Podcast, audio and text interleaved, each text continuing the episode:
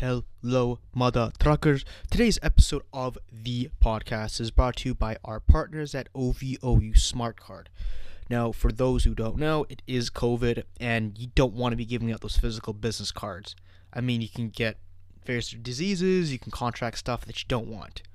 So, why not have one business card that's able to share that information with a whole bunch of other people? So, what OVOU Smart Card does is that you can t- get one card, tap it onto the back of a person's phone, then boom, all of your information is uploaded onto that person's phone. It's very quick, seamless, and it gives a good lasting impression. So I've partnered up with them to give my listeners a discount off the card. All you gotta do is go to OVOU, that's O-V-O-U dot com, and enter the discount code JOE10, that's J-O-E 10, to get $10 off the card.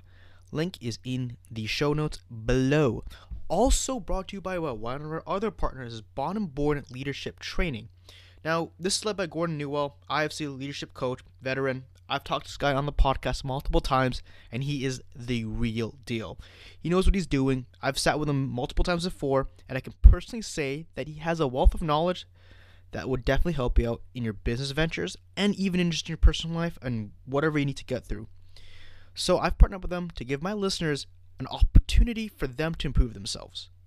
All I gotta do is go to bondborn.com and enter the discount code EARNIT, that's E A R N I T, to get yourself a free online workshop. Link is in the description below. Once again, that's bondborn.com and enter the discount code E A R N I T, EARNIT, to get yourself a free online workshop.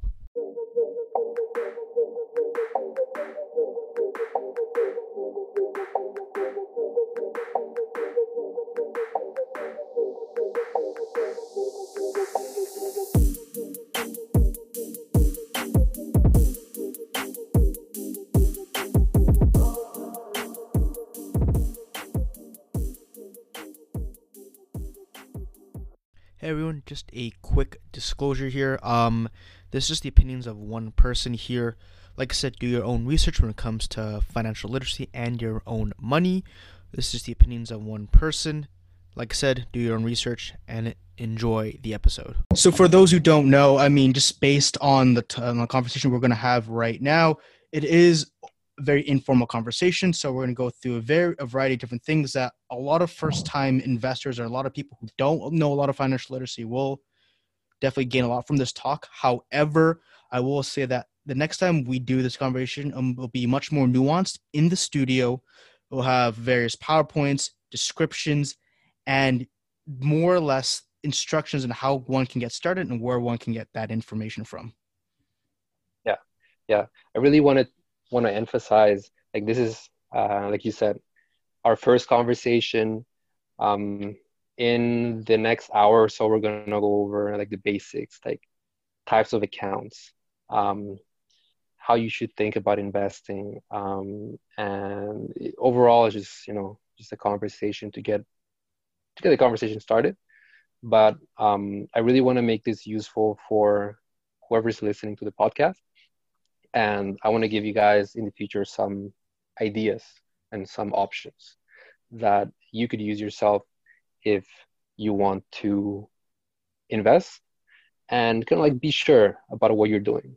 Alrighty, man, Victor. It's been a hot minute, man. So last time I was speaking to you, you were all the way on the other side of the fucking country, man. You were in Montreal. Yeah, man. Got to see you back home, but you know, because of you know COVID and stuff like that, I can't you can't see people outside your family. So, fortunately, we got to do it through Zoom. So, no, despite it being virtual, it's good to see you again. Yeah, man. Same here. Mhm. It is what it is. Um, COVID time. You know? Yeah. And the reason why I want to talk to you is because, especially during COVID, um, a lot of us have kind of been researching in terms of how to manage our money, different types of accounts, investments, and a lot of us just don't know where to start because, number one, maybe the information is just overwhelming, or number two, we're just too lazy to look, so we might as well find some sort of place where we can streamline that information. Right. Yeah. Yeah, yeah. What I find is most people, um, they're just busy doing something else. They have their jobs, um, whatever it is, or they're, or they're studying, and they don't have time to actually, you know, sit down and do, hmm like, find out how to do this. Um, so they would just, you know, go into a bank, talk to an advisor, say I want to invest, and they, they would just put you into a mutual fund or whatever it is that they get their commission for, and tell you to, you know, they make you fill out a form with 10 questions and then tell you to forget about it, and that's it. That's what, that's how most people do it.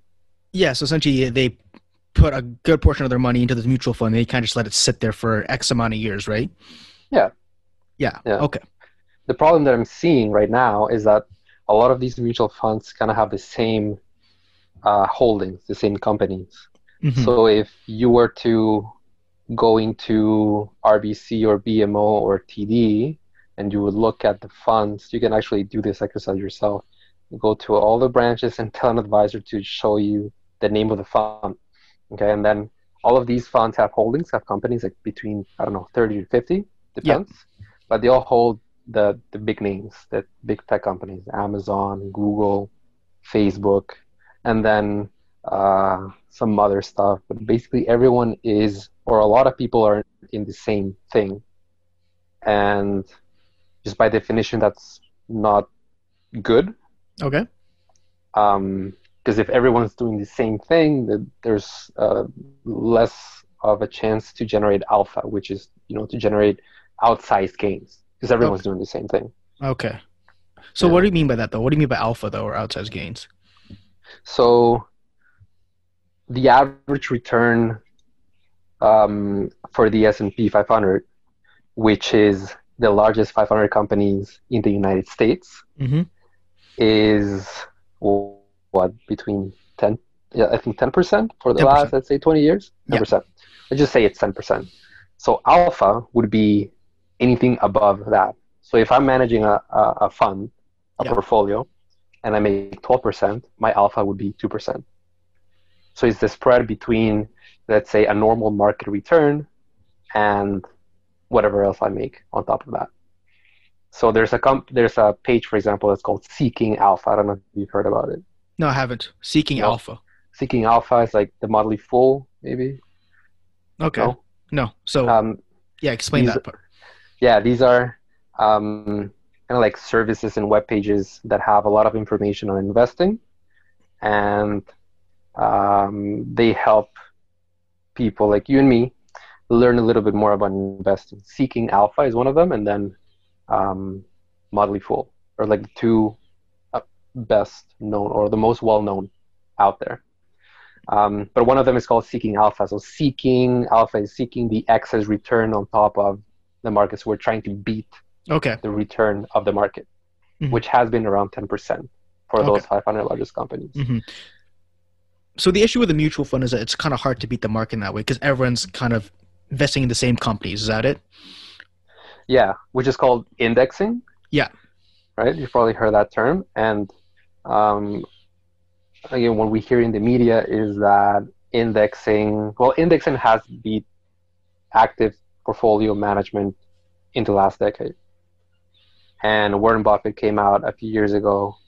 Uh, Warren Buffett, one of the greatest investors of all time, value investor, and he said he made a bet with a bunch of active managers, and he was like, um, "I'm going to bet you X amount of money Yeah. that passive management, so index or buying the S and P um, through an ETF or a mutual fund, would outperform from 2010 to 2020, which it did. Yeah. So right now, from 2010 to 2020, a lot of people, you know, it, it was true. So people did that, and that's what people have been doing for the last decade. So that's what they're used to. So they've created that habit. Problem is, is that when everyone does the same thing, then there's not a possibility to generate alpha because everyone's doing the same thing. Everyone's money is in the same thing, and what we're seeing now is that a lot of these companies, yes, they're great. Amazon's great, Apple's great, Google's great, Facebook's great, Netflix, Nvidia, they're all great companies. But they're big. So the market cap, in market cap is like how big a company is. For Apple is 1.7 trillion dollars. You know, that's a million times a million Yeah. times 0.7 million. It's a lot, I think. Well, it's just a lot. So Yeah. the room to grow, like how many phones do you want to sell? How many services can you sell? It's not Apple. Most likely, is not going to double or triple anytime soon. Okay. So you talk about, you know, mo- most people do essentially they put their uh, their money into a mutual fund. So what type of other investments accounts can someone do then? Like what other options are there besides going to the big, you know, the big four banks or big five banks in Canada and putting that money there? Right. Um, the thing is, well, other options would be to invest with um, with a portfolio manager, with an independent advisor. Like you have your own advisor that's not at the bank. You could go to Canaccord, for example. They have independent advisors, and there there's smaller like boutique investment shops that kind of do different things. There's hedge funds, blah blah blah. The problem is though that to invest with these kind of people, you needed to have a certain amount of money saved up. Usually, it's around 50k. Why? Because 50k is just about enough that you can make um, that you could actually um, build a portfolio and play with it and start investing and you don't pay a lot in commissions below that it's very difficult to create a, a good looking portfolio because well if we just some easy numbers right? 50k 10 companies that's 5k in each company. And let's say every company if one or two companies actually doubles.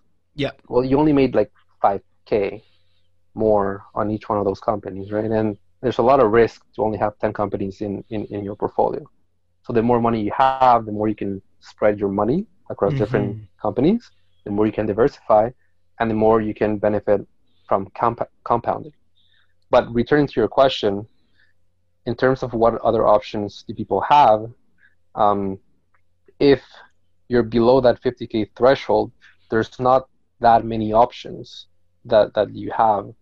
Um, I mean, there are some other types of funds that are not indexed to the S&P or the Nasdaq that are more focused on certain strategies, and you can find those at the bank too. The problem is that the bankers are not going to offer them because they don't get commissions for those. Mm-hmm. Those are reserved for other, for like the more sophisticated investor. So okay. when you go to the bank and someone like like um, like you and me five years ago who didn't know anything about finance, um, would just go to a bank, be like, "Hey, I want to invest," and they would show you again. They would show you the thing, and there's like five in there, and that's all they tell you, and that's all you know. So that's where they put you.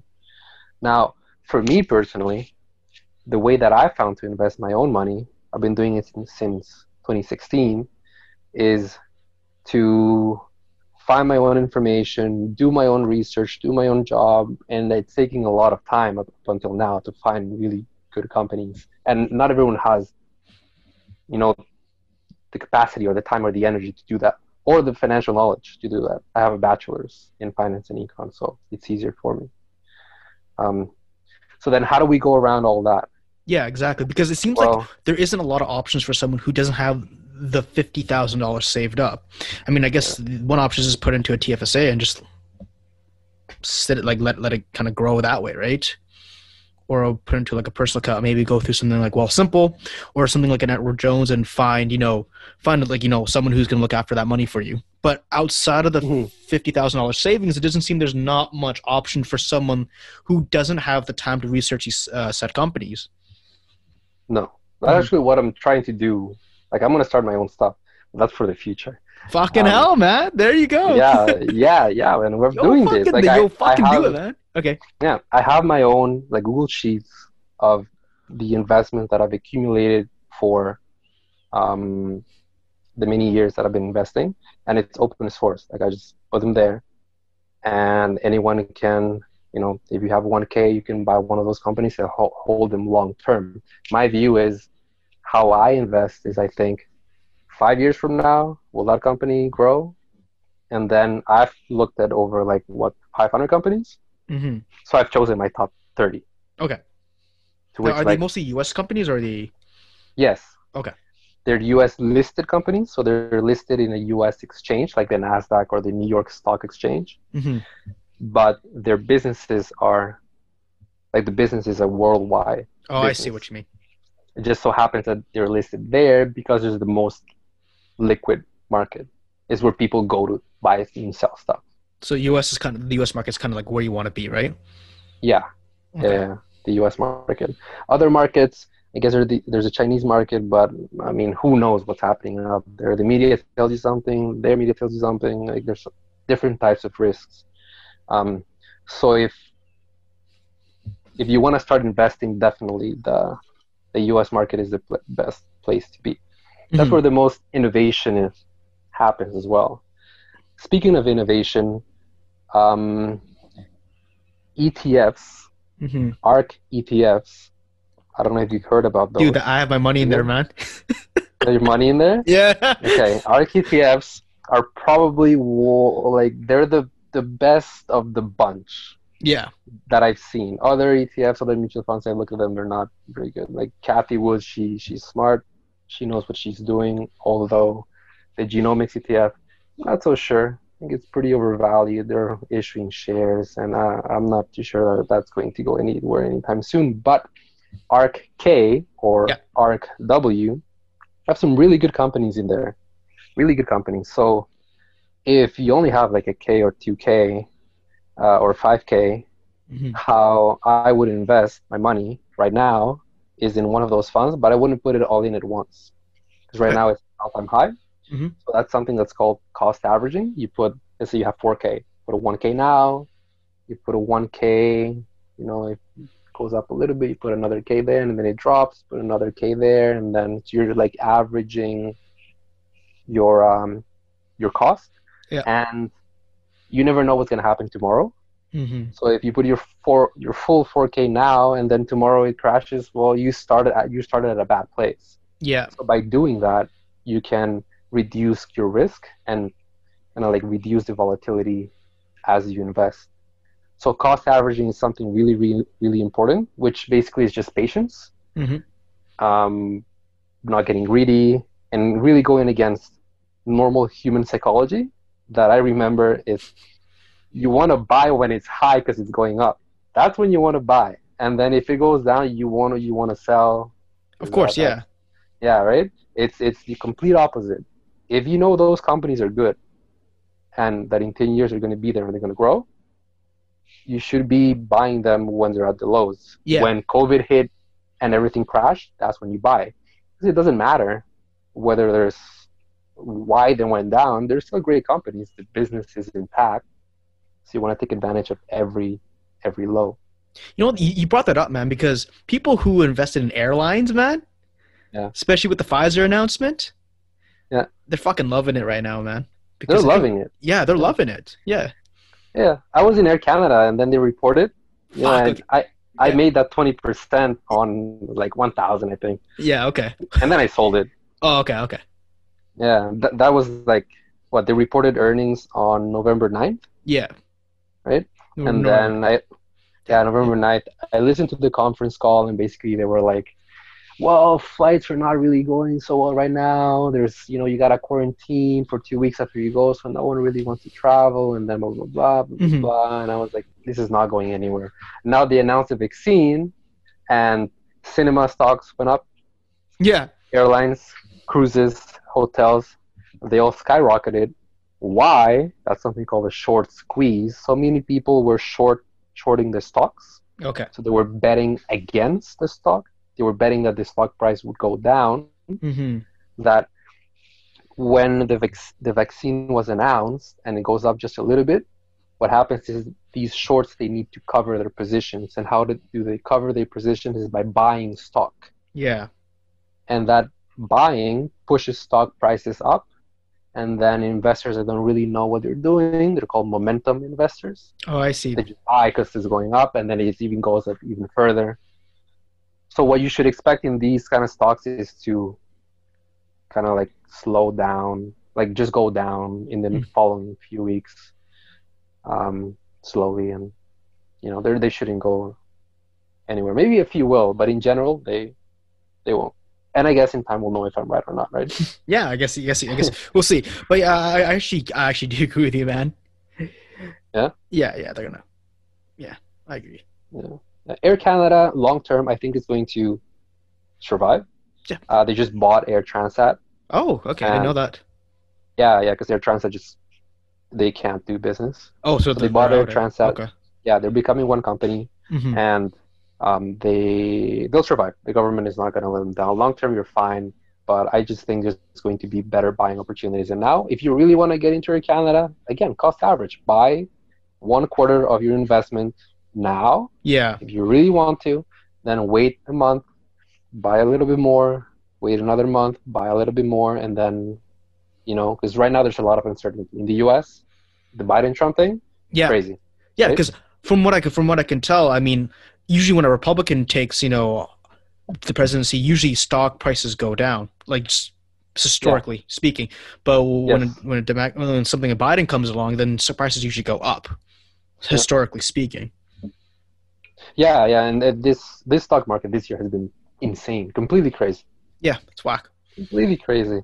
Um, but those are details that I don't think are going to be very useful for the, the people listening to this right now. Yeah. I really want to make it useful. Mhm. Um, so how do we do that? Maybe we can talk about For sure. So let, us let's let's play this. Okay. So let's say that I pay six. Let's say I pay eight hundred bucks worth of rent. I gotta live, you know, and I make about twenty four hundred dollars a month. Mhm. What can someone like me do? Let's say all specs, all expenses coming in. We're looking at maybe around seventeen hundred bucks. Mhm. So I have about, let's say I have about a thousand dollars to spend. So Mhm. what can someone like that do in terms of how to grow their money and how to invest? Okay. Mhm. Probably best thing you can do. Um, let's just go to the beginning. So the first thing you should do that everyone should do is know their income. Yeah. Okay. Um, and then they should know their fixed costs, like you said, rent, food, um, subscriptions, I guess, Yeah. right? Debt, car insurance, and and so on. hmm I'm just looking at, at some notes. And then once you have your uh, your your your fixed expenses, you want to reduce them from your income. That's called disposable income, Yeah. which is what you were talking about. For you, it was like a thousand. I think you said. Mhm. From there, then you have variable costs. Like no one wants to live, or very few people want to live. You know, like tied down, investing every dollar. You want to go out. Maybe you can't right now, but you want to go out. You want to take that extra uh, deliver that pizza delivery, you know, twice a month, whatever it is. So you leave a little bit of room for that. Then let's say out of the thousand it's no longer a thousand, it's eight hundred. Okay, what do you do? Right now, market is crazy. Yeah. So if I'm talking to someone right now and say, take that eight hundred, save it. Just save it. Just save it. Save it. Eight hundred, save it for now. Make it you know, once it gets to four, like three, two K, three K, four K, keep up with the markets. Whenever there's a 10% dip or more, put in your money. Okay, so so you're basically saying as of right now, so instead of putting into some sort of high interest savings account or a TFSA or some sort of mutual fund, you want Yeah. to just to kind of stick in your bank account for now, right? Yeah, well, the thing with um, the TFSA, Yeah. is that if you put the money in a TFSA, um, like in a savings TFSA, because you can have an investment TFSA, Yeah. About savings TFSA. yeah, um, then if you want to transfer it, I'm not sure if, like, if you want to withdraw your money from a TFSA, you can't put it back in on the same year. You have to wait until next calendar year Yeah. to do that. Now you can always transfer it. If you want some yield, for sure, put it in a HISA. Um, you can even invest it if you want. But if you really want to be opportunistic, um, you want to be, you want it to be. The way I would do it: open a direct brokerage account, Okay. have the money sit there. Oh, okay. If you want some, if you want some interest, buy some. There's some uh, some dividend payer that's not going to go anywhere. Buy some STORE Capital, for example, or buy some uh, something safe like a P&G, Okay. Yeah. or right, and then or it's like something that you know, or that someone like you're 99% sure that it's just going to stay there, or you're getting some dividend in the meantime, and then as soon as something happens, you have the liquidity, you're available to, you already have your account open, you already know where you want to put your money, your stocks, blah, blah, and then you can, on, the, on that very same day, you can go bam. Mhm. And shit happens all, all the time. Like the stock market this, this year has been so volatile. There's been so many good buying points Yeah. that you know, like there's a lot of opportunity. But if the money is stuck in another bank account or it's stuck somewhere else, um, and you don't have that um, maneuverability, Mhm. then just whatever you do, ensure that you have that maneuver, maneuver, The maneuverability, right? Yes, that word. Yeah. Um, don't be stuck. If you put Okay. your money in, in an RSP, it's stuck. If you put it in a GIC, it's stuck. So make sure that you have liquidity available for the inevitable dip because things go up and then they go down. They go up and they go down. Now I heard a lot of things about the RRSP though. You know, some people should say you should put money into the RRSP. Some people say you shouldn't. Yeah. So what's kind of like? First of all, for those who don't even know what that is, like what is that, and is it something that you should be putting money into? Yes, depends when and how. So I'm, uh, I'll go. I'll explain it. So RSP, how it works is, um, you put money in there, and it reduces your income for the year. So let's say you make 40k, and you invest 5k in your RSP. You're only going to get taxed on 35k for the year. Now, if you make 100k, um, and you put a 5k in your RSP, you'll be making 95k. The thing is that your RSP room accumulates over time, and the higher your tax bracket, the more money you can get back. How? Because out of if you're making 40k a year, you're only getting, and you invest 5k, like your tax bracket is what, like 20%? Yeah.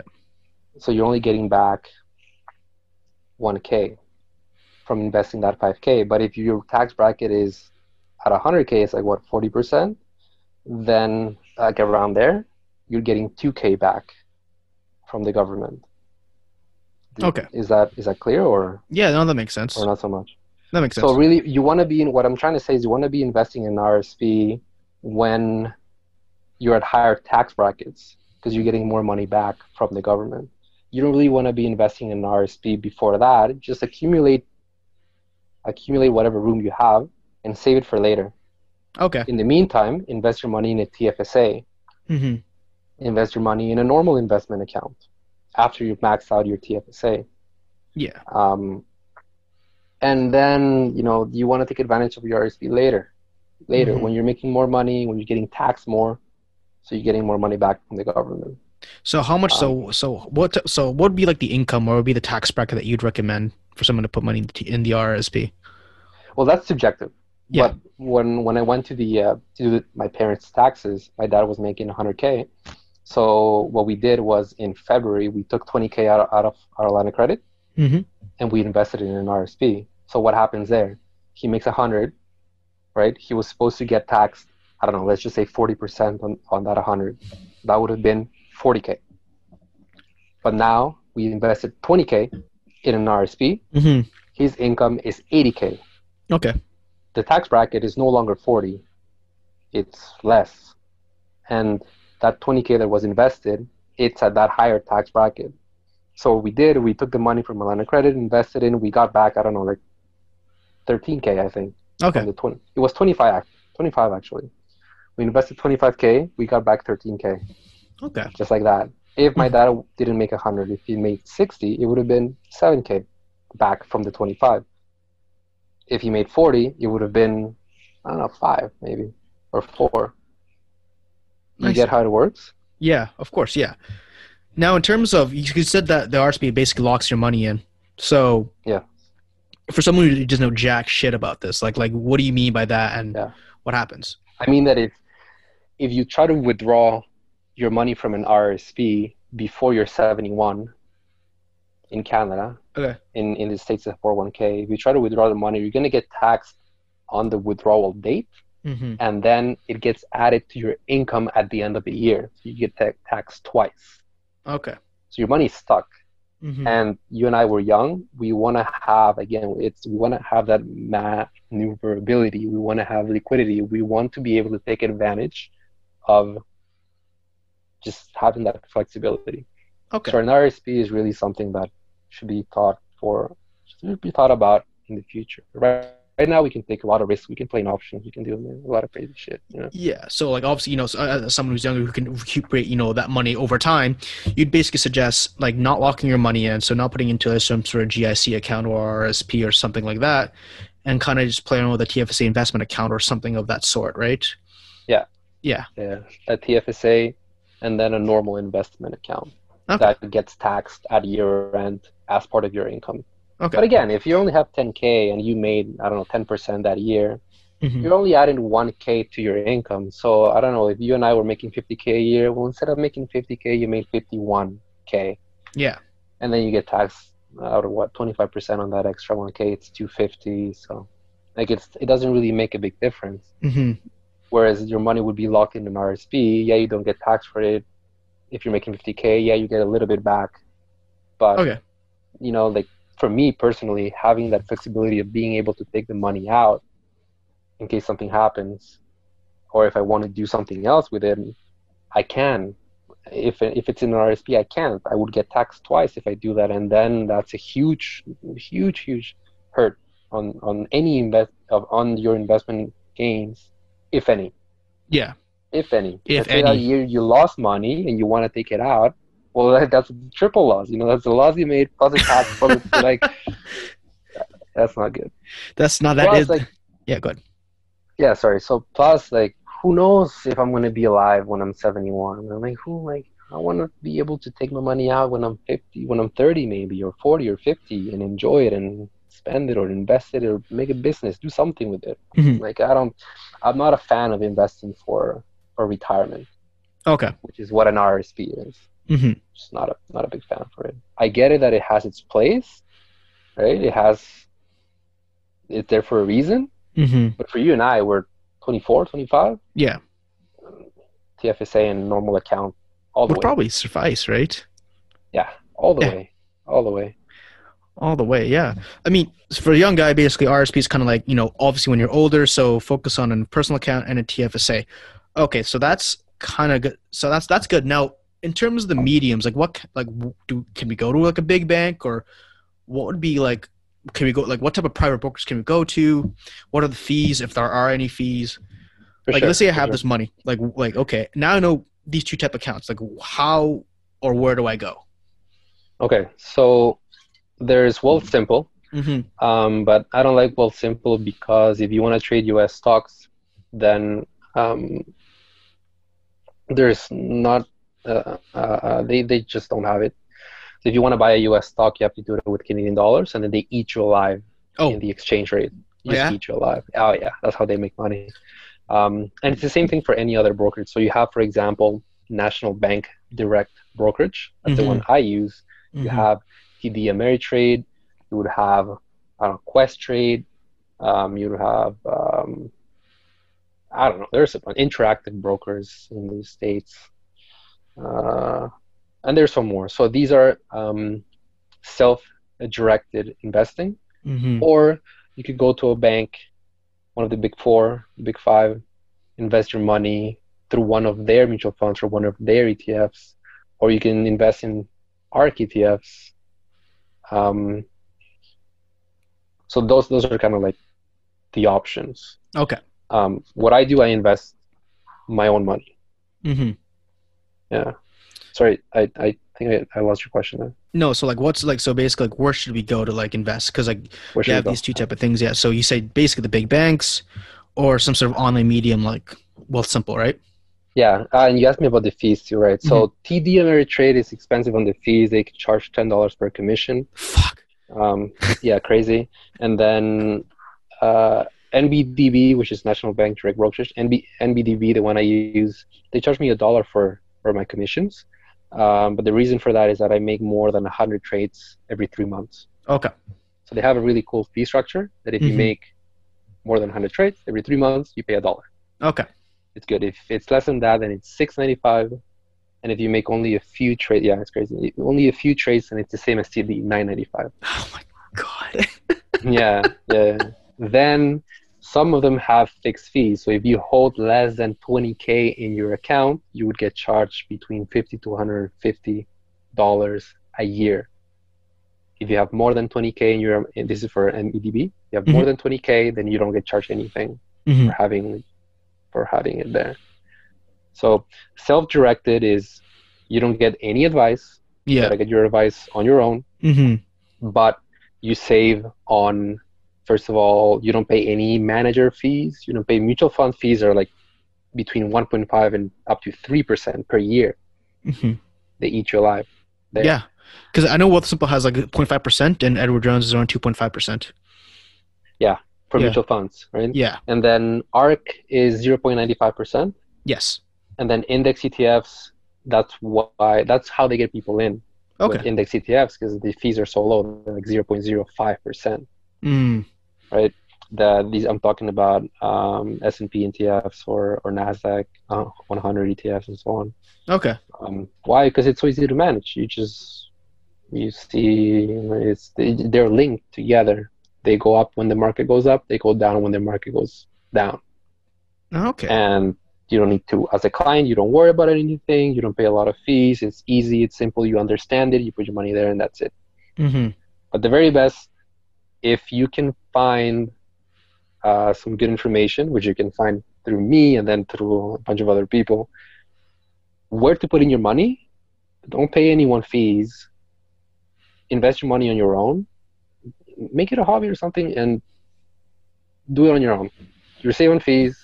You would save. Um, it, it's also very easy to take your money in and out but Yeah. mostly it's about the fees. The two percent on mutual funds over time it compound it hurts a lot. hmm That's why people like ETFs. Yeah. The problem with indexing is what I mentioned before. If everyone's doing the same thing, it's called herd investing, Mhm. and it just it doesn't work. Okay. Especially now, because of COVID, everything's being reshuffled. Yeah. Mm. Okay. everything's been like reshuffled. There's only a few, there's only a handful of great companies out there that have great people that can work from home and they're keep their mental health while they're doing that because they're actually doing something that they like and they believe in the purpose of the company. hmm One of the things. Two, they're they're not. It's not an energy stock. It's not like an oil stock that it's going nowhere. So you want to think about how the the next ten years is going to look like. So you have a company like Tesla, which is I think overvalued right now. But anyways, so Tesla or solar ener- energy, or you have the Trade Desk, which does um, connected TV, programmatic advertising, or you have the uh, Invisalign company. Yeah. This line. Yeah, doctors are now Yeah. getting into the into that trend. So they reported recently it was went up, shot up like crazy. Um, you would have, uh, I don't know, but just companies that you know, you look at it, you understand the business. Ten years from now, you know it's going to be there, and probably like Etsy, for example, or you would Etsy, great business model. Have you heard about Etsy? I've I've heard of Etsy. Yeah. Yeah. For those that don't know, Etsy basically it's a marketplace that matches um, a person who is you know creating stuff, and then they sell it, and people want to buy it because it's something that you cannot find anywhere else. You can only find it on Etsy. Okay. So it's matching business creativity, creativity, human creativity with business through a marketplace. Mhm. Awesome business model, reported, great numbers, uh, and their stock price, of course, shut up Oh. as well. Okay. So now, I, I guess we need to kind of clarify something for those who don't know is Yeah. the degree of risk, because there is obviously a degree of risk to this that maybe someone who is someone might not be comfortable with. for sure. Yeah. Yeah. Um, that's that's a tricky conversation. hmm Is in investing, let's see how many options you have. You have real estate, Yeah. which you need a certain amount of capital to buy a place, especially in Vancouver. Right? In other places it might be different, but in Vancouver it's expensive. And it's better if you save twenty percent of the mortgage because then you don't pay you don't pay um, You don't pay that insurance on top where you your default, and that would be extra, right? yeah, it's insane. They eat your life there. So Yeah. you want to be putting the 20% down. Dude, I heard some Oh. horror stories. Yeah, it's Fuck. it's fucked, man. It's fucked. Yeah. Especially if you're in a variable rate. Oh my god. right dude. now, if you're in a variable rate right now, It's good because interest rates are all time low. now, yeah, Yeah. For- now, yeah. Um, but and that's a whole nother conversation. Probably want to have a fixed rate right now. That's all I'm gonna say. Mhm. That's all I'm gonna say. Um, then what are, what other options do you have? You have bonds, uh, government bonds that yield, I don't know, one percent in Canada, 0.5 percent in the states. Ten years yielding 0.78 last time I checked percent. Okay. Uh, then what else do you have? Preferred shares, not that many. Then you have stocks. Um, then you have what else can you invest? I don't know. That's pretty much the The main. most well known. The main, Mhm. right? Yeah. Real estate, stocks, bonds. Just leave it at that. There is private equity and there's a bunch of other stuff, but for you and I, it's not really useful. So stocks, bonds, uh, real estate. When we talk about real estate, bonds. What's the problem with bonds? The problem with bonds right now is that they're in a, they're in a fucking bubble. They're in a bubble, man. Oh, there's Bitcoin as well. We'll get into Oh, the, that. the, but crypto is like super Or crypto. volatile. Yeah.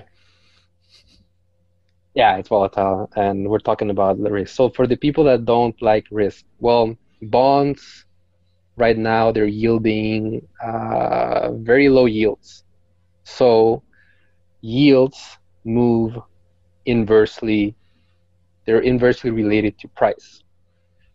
Okay, so if yields that are are at an all-time low, that means price is at an all-time high. And if yields are close to zero, then the the the price cannot go much higher, Yeah. Right? The risk is to the downside the, for bonds. Um, another thing with bonds, the Fed is just printing money, Yeah. just printing money, and they're buying. They're, yeah, they're buying bonds, and so it's like they, they have like seven trillion dollars in in there. So bonds, I don't, I don't know. I don't Don't fuck with that shit, really right? that. Yeah. Yeah, I don't fuck with that shit. So if you really don't want to lose money, probably like safe dividend paying companies are the best way to go.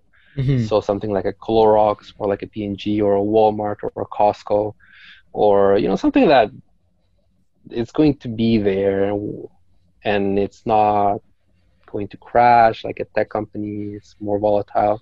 So there are stocks that are less risky just by nature. Yeah.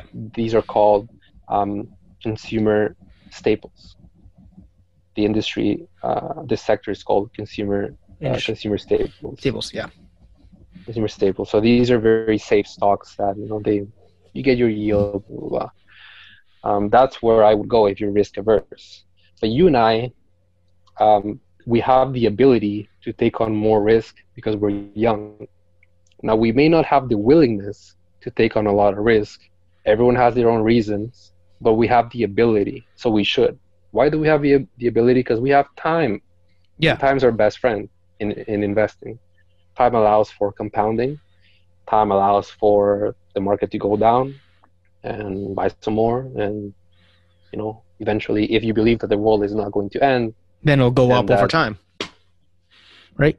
yeah and that everyone's going to buy more stuff on etsy or that they people are going to move from braces to invisalign or that um, linear tv is dying that streaming is booming right so things die so you want want to take advantage of those trends.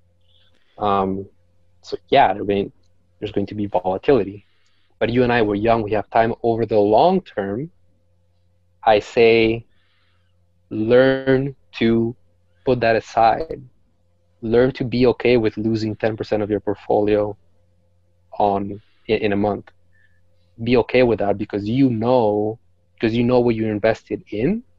Take that 10% loss as an opportunity because the long-term business is still intact it just so happens that covid hits or that we found out that biden cheated in the election and then stocks crash or we there's a war because uh, china wants to take vietnam and then the us doesn't want to allow that and then they go to war and stocks crash like who knows what's going to happen but Yeah. over the long term, right, the world's still going to be there. There's trends that are happening. Streaming, uh, healthcare is moving to genomics. Yeah. Yeah, there's AI, Mhm. uh, there's uh, solar energy, and so on. There's there are things that are happening. So over the long term, that volatility, that risk doesn't really, to me, doesn't really matter. Okay. You shouldn't even be thinking about about uh, about the risk and volatility. Everyone would tell you, you know, don't invest in stocks. don't invest in there. It's dangerous. You're gonna lose your money. Media says it's always saying, "Oh, stock market's overvalued. Everyone's printing money." Blah blah blah blah. blah. But it's just so that the rich keep getting richer and the poor they don't really know. They just take whatever people tell them. They're not the experts, right? And when you hear people tell you is that you shouldn't really invest. Overall, the general message is you shouldn't really, you know, it's, I think I think it, the, I think you hit the nail on the head where it's the rich keep getting richer because of financial literacy, and people don't know this type of stuff. It's not something that we're taught in school, even if you get a degree in economics or business. It's it's fucked. Yeah. And we know we yeah. were there. Right? Yeah. We have a degree in econ, mine in finance, and like it was only up until I started investing on my own that I learned all this stuff. Yeah. In, in university, none of that.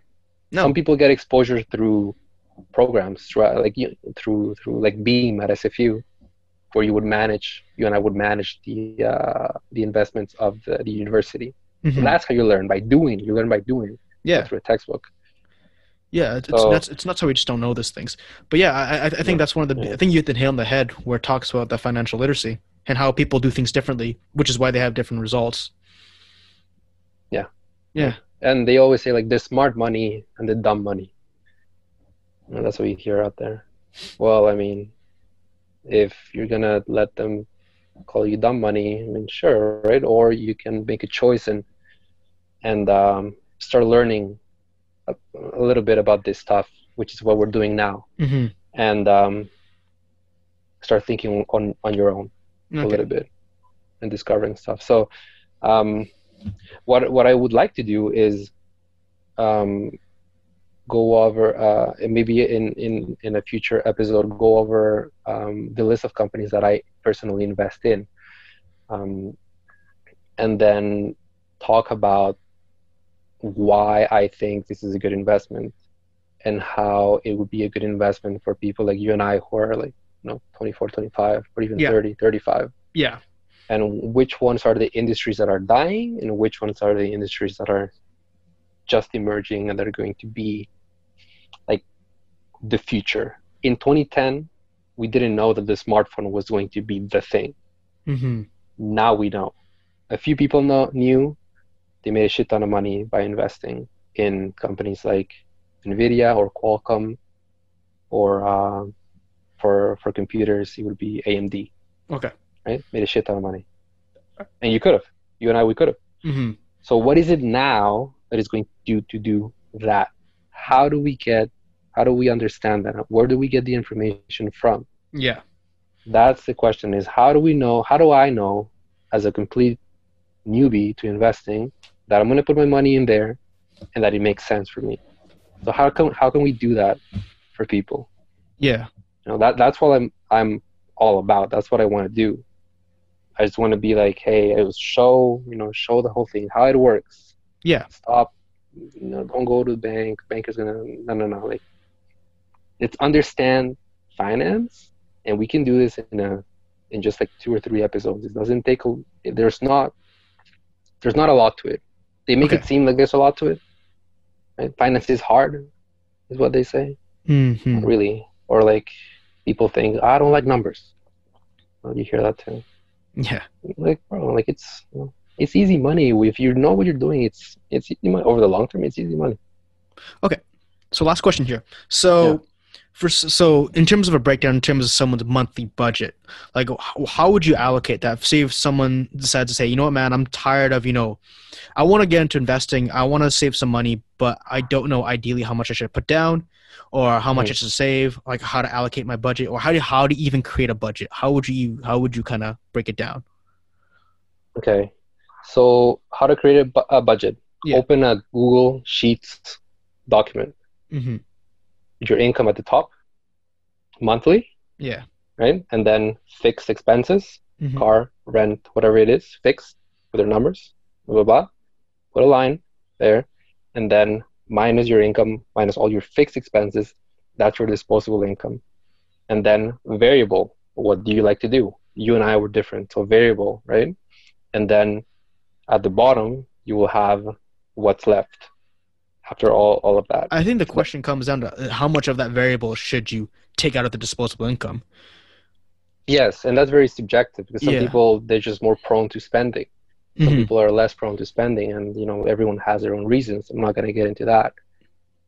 Um, but everyone should be investing because if you pick great companies, you have like 20 great companies. Something happens, two or three flunk. It's still, uh, it's still, it's money. It's passive income. Over the long term, if you pick some great companies, you're gonna make money, and you don't have to stress about it. You don't have to worry about it.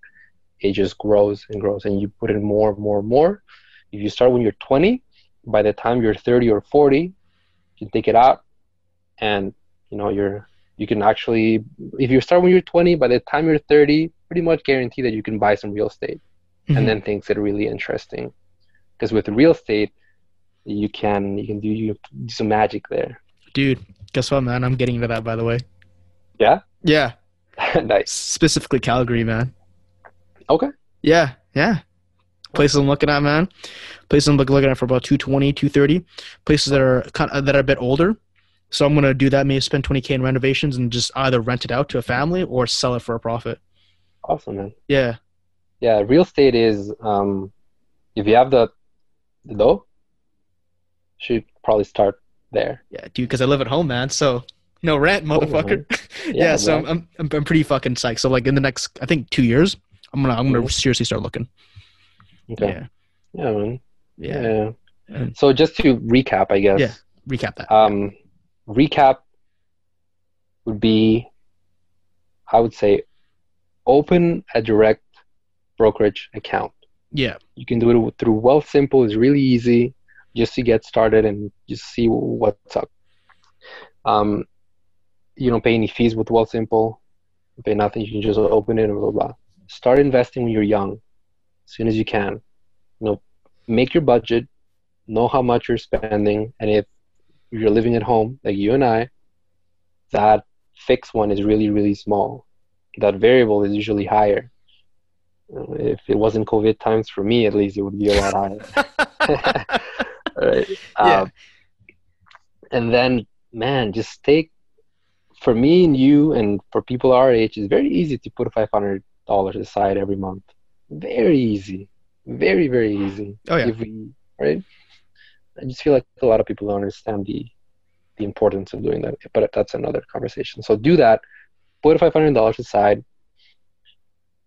Put it in your account tfsa in canada tfsa first in the us would be an ira hmm but let's stick to canada tfsa first max it out don't go over your limit on the tfsa so know your limit if you don't know how it works google tfsa read the, the, the, the CRA page that explains about a TFSA. Don't exceed your limit your limit because then there are penalties. It's like six k. It's like six k uh, every year after you're you're eighteen, right? I yeah, it varies around that. Yeah. It's like sometimes it's five, sometimes it's six, sometimes five point five, but it's around there. Mhm. Um, invest in a TFSA. If you if it's maxed out, open a, a normal investment account. If you're young. Mhm. And if you really don't want to pay taxes, I guess you open an RSP. But you're only hurting yourself because you're taking money away from a future self that could be making more money that gets taxed more. And so I already went over that. So open an account and then find someone or get a get um, learn about what's happening in the world. Learn about the trends. Learn about all the things that are going to make the world a better place Mhm. and invest in that when the appropriate time comes. If you don't know, most people don't know when the appropriate time is. If you don't know when the appropriate time is, invest now. And at 500, you invest in now, and then the other 500, and then the other every month, every month. So then if it goes up and down, then it doesn't bother you as much. Mhm.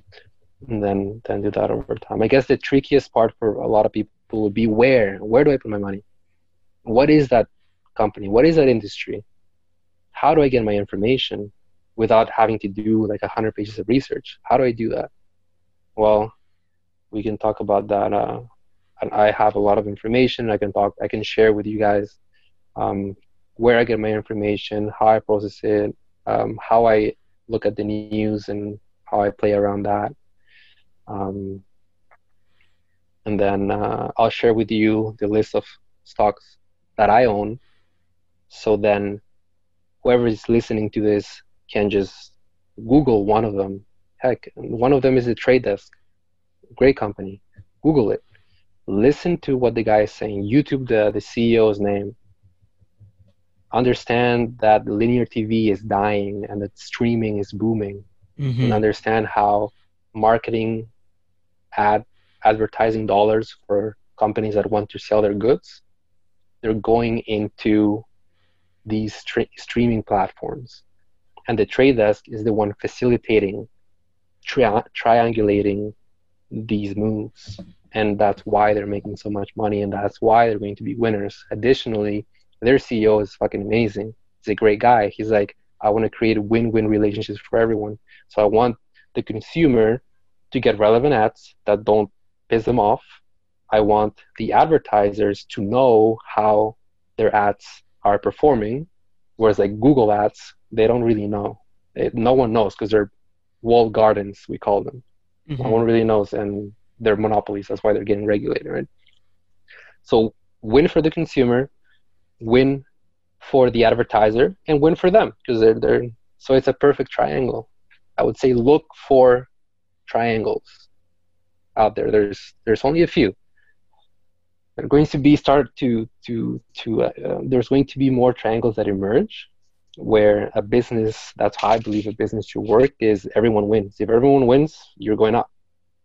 If you're trying to cut people off or doing some sketchy shit, it long term, long term, you you don't want to be invested in those companies. Yeah. So know where you're putting your money. Trade for those that are listening. Um, if not, look at Enphase, look at Align, look at um, ticker IIPR. You could look at uh, ASML, Alibaba. I just for for China, Alibaba's great. Um, STORE Capital, great management there. Nari Medical, if you're into healthcare, and so on and so on. Uh, yeah. Cool. All right, man. You want? Thank you so much for coming on. By the way, Victor. So it's been about an hour, by the way. Shit. Yeah. That was, that was, that was, that was fast. That That was a fast. fast hour, man. And by the way, man, so next time I invite you in, probably be at the studio, man. yeah, I would love that, man. Yeah. Love that. Cool. All right, man. You know? Stay safe and talk to you soon, okay?